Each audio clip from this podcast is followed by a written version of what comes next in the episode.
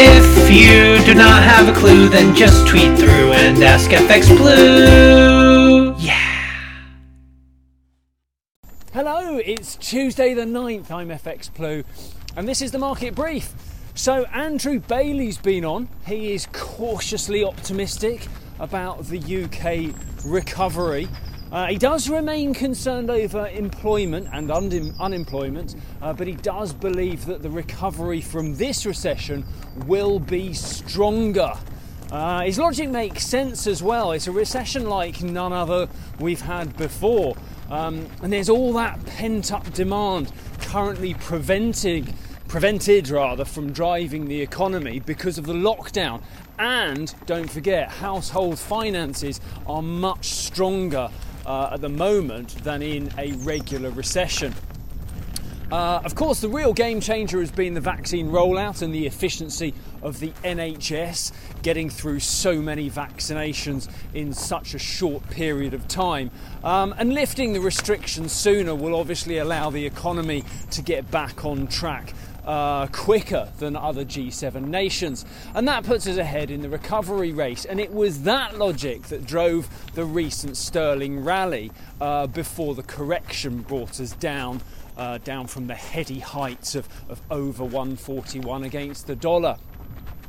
Um, the newfound resilience of the dollar drove us down to a low yesterday of, of about 138.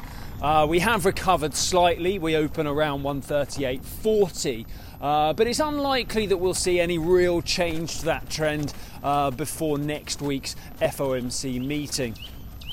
But where the UK is leading the charge in vaccinations, the US is, is showing us, uh, showing the rest of the G7 how to handle employment. Uh, they're making good progress to get the unemployment rate close to pre COVID levels. Um, and unless there was an error, which would see a downward revision uh, at next month's non farm payrolls, 379,000 new jobs were created in February. We still haven't got over that. staggering. Um, so now, where the market is waiting for for Powell to comment, he's yet to acknowledge the significance of the Biden bill, even without any increase to the minimum wage. Um, and coupled with the employment number, he wants to strike the right balance uh, between positivity and continued caution. Uh, but ahead of the Fed meeting next week, uh, we may see things treading water a little for the rest of this week. Um, the recent rise in the dollar has pushed the euro back to levels that the ECB is more comfortable with. Um, yesterday we saw euro dollar slip to uh, 118.45 on the low. Uh, that's actually the lowest that we've seen on that currency pair since the 24th of November. Uh, a little comfort to the ECB. Uh, right, that's it from me. Have a wonderful day. Do join me again tomorrow. If you do not have a clue, then just tweet through and ask FX Blue. Yeah.